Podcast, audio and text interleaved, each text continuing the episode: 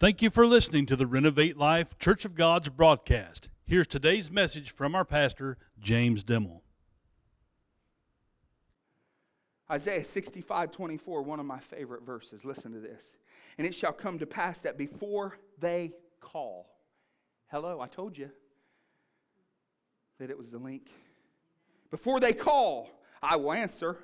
And I and while they yet are speaking, I will hear. I'm going to read it to you again. I'm going to tell you right now, and if I was in a church with all those old ladies that had them big beehive hairdos that spent 125 50 just to come to church and i said that verse let me tell you baby they would be rocking all over the place them them them uh, whatever things that they got in their hair would be shooting out of their hair like missiles but today we just sat here why because we don't have a prayer life our prayer life is like this Lord, I'm really in a situation right now as we're getting in our car. Lord, I'm really in a situation right now and I need your help. And what's on the radio? That's it. And then the pastor says, did you pray it? Yes, I did. While I was in my car on the way to work. You shut your mouth. You were doing 973 things. You wasn't praying to God. You might have been talking to God a little bit, but then you're talking to the kids. Then you got a cell phone on. Then you got this going on. Then I got to change the radio station. Don't like that song. Oh, what's going on in the back? You stop it. You shut up. You know it's happening. You know what's going on. But God, I want you to understand, is asking you to spend time with Him in relationship because then the heavens open up and you get authorization from heaven for communication with God. And God begins to change lives. Isaiah 65, 24, I'm going to read it to you again. And it shall come to pass that before they call, I will answer. And and while they're yet speaking, I will hear. Let me interpret that for you. Prayer releases what God has already intended to do. Prayer does not get God to do what He doesn't want to do, it releases Him to do what He has already declared. That word declare means He spoke it. Now, that, that, what, what does that mean? You don't have to coax God, church. You don't have to spend hours in prayer to make it happen. Well, God, I need a promotion at my job and, and I, I need to whittle past the next person, so I'm going to use you to do that. You don't need to do that because God already declared it before you made the call to heaven, He already had it set forth in your life. I read the verse to you. Go ahead and read the book, the chapter, and it will express things to you that you probably never heard before. It's Isaiah 65 24, in case you missed it. So God has already willed. It's not the fact that He's trying to do things as you ask Him, He has already taken care of it. He's already spoke it. And he heard you before you even called. That doesn't mean that you can't change God's mind. But I want you to understand, hear me well, that is not the norm because he already declared it. Now, watch, this is how you change God's mind. The Bible tells us in Isaiah 38 that the, the priest, Hezekiah, was near death with sickness. And the Bible tells us that he was about to die and he made supplication. He fasted. He prayed. He spent time with the Lord. And God sent the prophet Isaiah to him and said, I'm going to add 15 years to your life. You were going to die. But I want you to understand that not only were you going to die, but now I'm lengthening your life. When you say, I don't know why God didn't heal him, I, I don't know why God didn't touch her, I don't know why God took her home. God ordained it before you ever realized it was going to happen. We don't see the way God sees because we're confined by time. We're confined by human skin. We're confined by our human thought. But God is not defined by time, space, or matter. He's not confined at all. So, why can your mountain not be removed? Why is there a mountain in my mouth? Why can I get over this? Can I tell you why? Because we haven't spent time in prayer. We haven't fasted. We haven't gone before the throne room of God. Don't tell me that we are. Because if we were, listen, do you know why there's a mountain in your mouth? Do you know why I use that title? Because here's the problem. We have a mountain in our mouth because we are scared to death to say it. We are scared to death to declare it. We are scared to death to speak it out because we are afraid that God will not move the mountain. But if you understand, that God will move the mountain when you speak to the problem, speak to the circumstance, speak to the struggle, speak to the situation. God will move. There's a guy I know. He got into drugs. This is a little tidbit, a nugget of gold for you that's not in my notes. He got into drugs, and man, they took him down the path that were just, it was his life was messed up because that's what they do. And all of a sudden, listen, the government couldn't help him. The local police department couldn't help him. AA couldn't help him. Nothing could help him.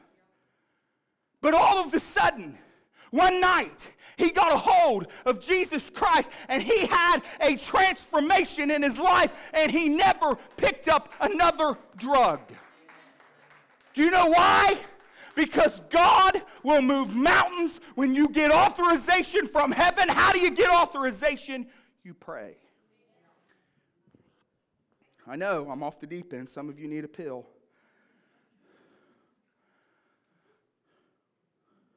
I don't have time to go into all that stuff, but I want to tell you this God has already determined what He is going to do before you ever ask Him. He determined it before you became a living, breathing soul. But then he has this little guy, I'm going to use myself for an example, named Jim Bob, that he gave free will. Now, just because I have power, and just because I have authorization, just because I can reach heaven, does not mean that I will. What it means is that I can do whatever I want to do because God allowed me to be a free range chicken. Do you know what they are?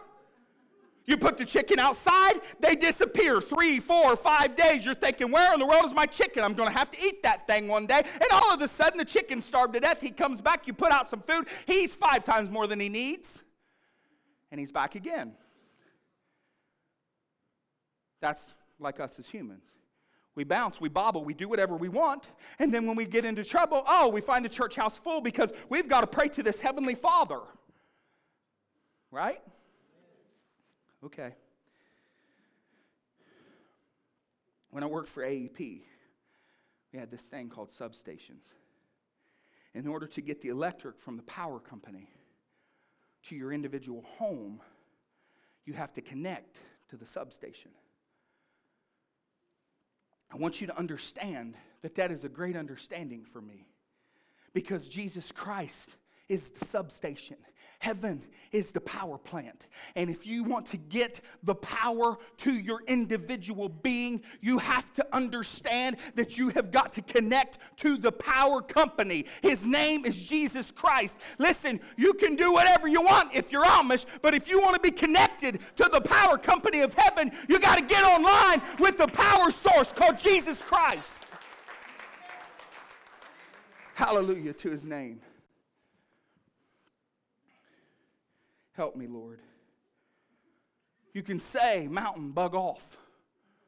You can say, Mountain, get out of my way. You can say, Let the mountain be cast into the sea. It ain't funny, it's the gospel truth. It comes in having faith in God and being authorized. Now, we're, look at how they both work together. Romans 10 8. But what saith it? The word is nigh thee, even in thy mouth and in thy heart. That is the word of faith which we preach. That's a lot of words, but I don't know where you're going. Let me read def- another version for you. I hope they put it up there. But what does it say? The word is near you, it is in your mouth and in your heart. That is the message concerning faith that we proclaim. You understand now? Paul tells the Romans, I'm preaching. The word is near you right now because I'm declaring the word. I am speaking the word. That's what Paul's saying. And if you've not received it, that's your fault. But it's not just for you to receive. Remember the cow story? Oh my goodness, I got calls about the cow story. I got emails about the cow story. I got people after church saying, Why'd you have to tell the cow story? I don't know how to get it out to you. I'm just giving you what this hillbilly knows. But I want you to understand this. When you get a hold of Jesus Christ, this is what Paul's saying. It is not for you to just sit in the church house and listen to me because I'm not, listen, I'm not a teacher. I mean, I am a teacher, but I'm not a teacher with a degree. My wife can do that for you.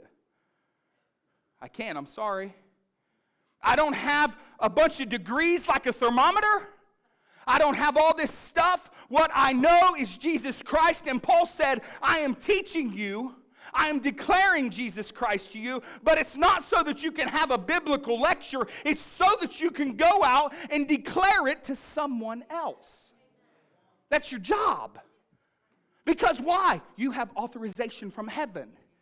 You have spoken to God, so therefore you're going to be walking down the street one day and whoa, this guy pops up and his life is a mess. I promise you, we see it every day in this church. Their life is destroyed. They think they'll never get out of it. And you, after you make so many wrong decisions, your mind gets programmed that no matter what you think is a right decision, it's a wrong decision. Because you made so many, you don't know what right is. So, God plants this man or woman in your life. They are called the rescuer of the broken. You are a rescuer of the broken. You are authorized by heaven, and God has set this person in your place, right in your line of walk, right in your sight, to help you or for you to help them. If you are not downloading from the cloud, if you are not downloading from heaven, if you don't have a connection to the substation, if you don't know where the power company turns on the lights, then you can't help anybody. What we see in the church is this we are not making disciples. Do you know why? Because we chew it up just like the cow in the story. We leave the place and we are not declaring. Don't tell me Time Magazine can write the fall of the American church. The reason that it can write the fall of the American church is because you, God's sheep, is not declaring it to the lost, broken, weak, and weary. Amen? We're to declare. We've got some people here that do it very well, but most of us don't. And God convicted me of this also. So, we must determine what the will of God is. He doesn't just want you to think, well, I can do this or I can do that. He wants you to get in the good book the encyclopedia of your life. We call it the Bible. Now, he wants you to determine what the will of God is based on God's will. You find it in the book. Based on God's word, you find it in the book. What is God's word? Jesus Christ, made flesh, dwelt among us. Based on God's character, what God is saying is, What would I do? Then along comes prayer, this communication source with God. When you begin to communicate with God, then this prayer source, and you're not, I don't know, the mountain's bigger than me. I've followed all these steps the will, the word, and the character, and I don't know what to do. I don't know where to go. That's when you link into the power chain of heaven and you get authorization from God. Are you hearing me today? The Word of God is to be active in your life. The Bible says, Hebrews 4:12, for the word of God is quick and powerful, sharper than any two-edged sword, piercing even to the dividing asunder of the soul and spirit and the joints and the marrow, and that is a discerner of the thoughts and intents of the heart. He knows what you're going to do. He puts you in a situation knowing what the outcome was going to be. Well, Pastor, I'm not sure I believe that. Then you didn't study the will, the word, or the character. Amen? I know I'm going too long. You're not just speaking, you're speaking authorized. Matthew 4 1 through 11. The Bible says that Satan attacks Jesus. We better know this as the temptation in the wilderness. You ever been there? Not like Jesus, you haven't. He was throned for glory, and Satan still tempted him. Do you know what Jesus did when he was tempted? He spoke. Watch this. The Word spoke. Let me do it to this side. The Word spoke. It's a double understanding of power.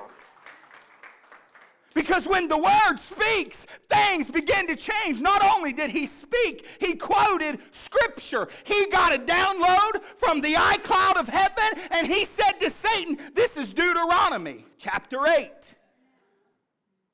And he talks to Satan. He says, Do you want to know the verse? And Satan's like, Well, what's the verse? And the end of the verse, he says, Man doth not live by bread alone, but by every word that proceedeth out of the mouth of God. That's good stuff. So he turns to Satan. He says, Let me read to you a little bit. Satan comes to him again, two more times. And the word spoke, but he didn't speak whatever he wanted to speak. He spoke the scripture. When he spoke the scripture, he found out that Satan was allergic to the scripture. When Satan is allergic to the scripture, he has to flee. And so, also, Satan found out one thing that Jesus Christ is a sports fanatic. Did you know that? He likes baseball. Three strikes, you're out. Satan had to run. Satan had to go. He tempted Jesus three times, but on the third time, Jesus said, I don't need what you're offering. I don't have, or I don't need to get a hold of what you got. Listen, the cup of tea that you got going on there, I don't need to drink it because I know the God that, listen, formed heaven, that formed earth, that formed the trees that we drive past every day, that formed the grass. Hallelujah to his name. He is the God. He is the God of heaven. He's not a God, he is the God. Now, sometimes Christians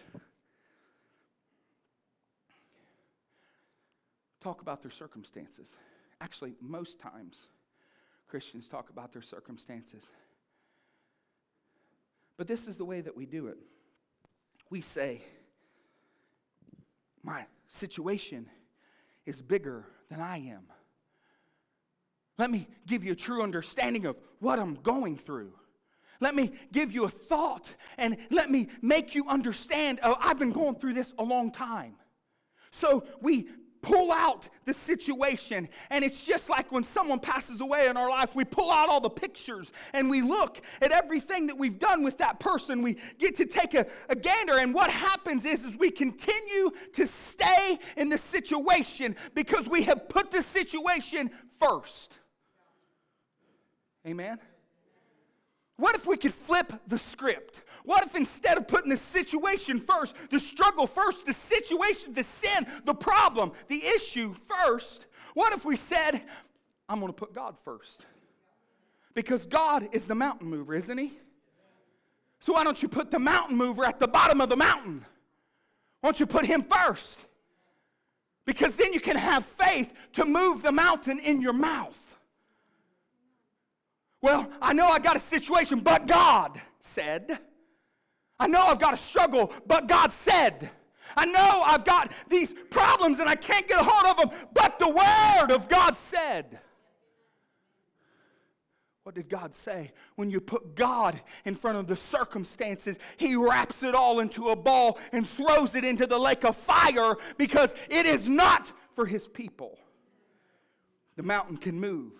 I can't be more passionate. I can't declare to you any better. I want you to understand that Jesus Christ is a mountain mover. Your situation, your struggle, your issue, your problem can disappear if you have authorization from heaven.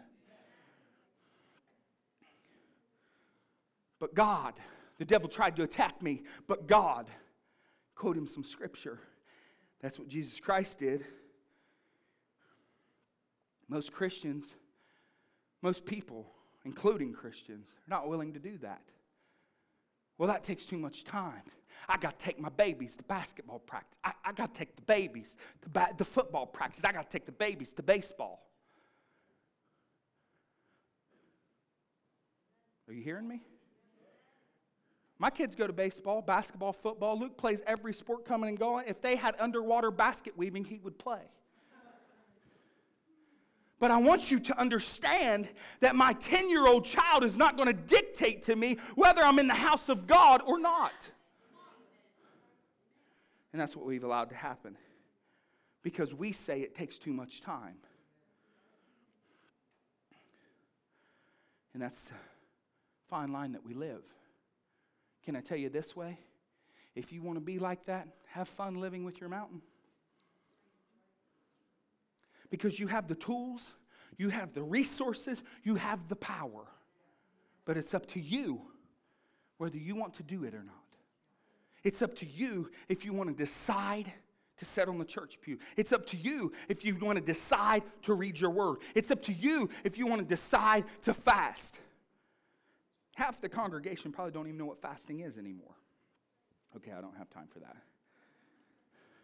The scripture says this if you say to the mountain, he's speaking not symbolically, but physically in this scenario.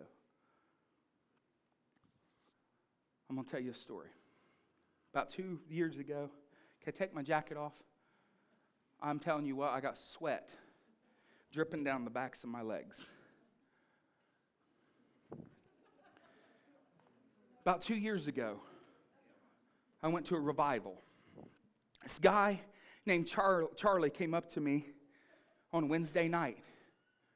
On Monday, he went to work. Now, Charlie had been in the company for 12 years.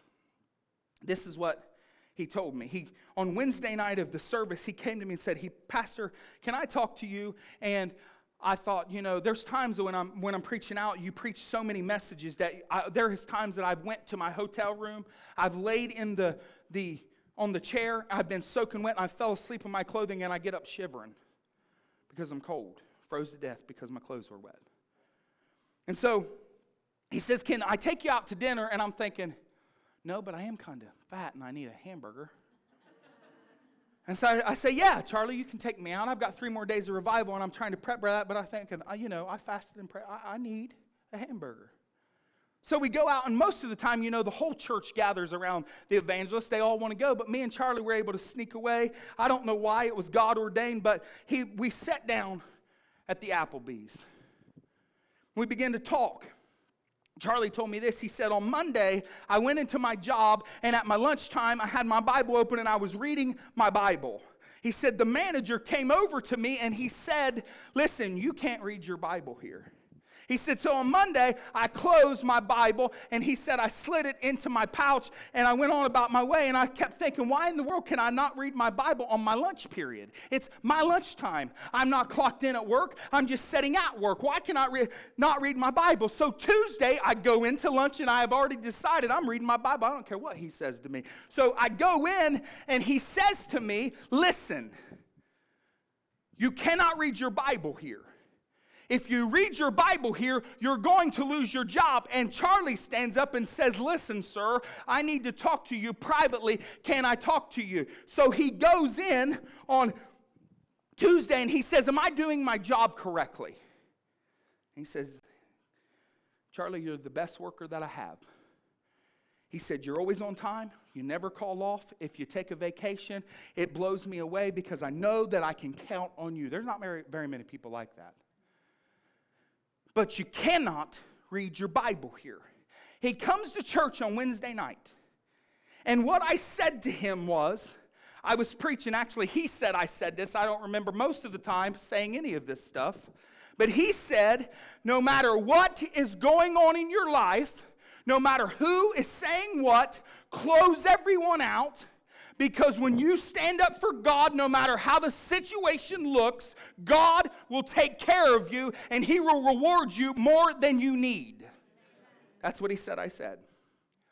I'm like, okay, that's good stuff. Yes, I did. I said that. And so our food comes. He begins to talk. He said, I went back into work Wednesday. I read my Bible.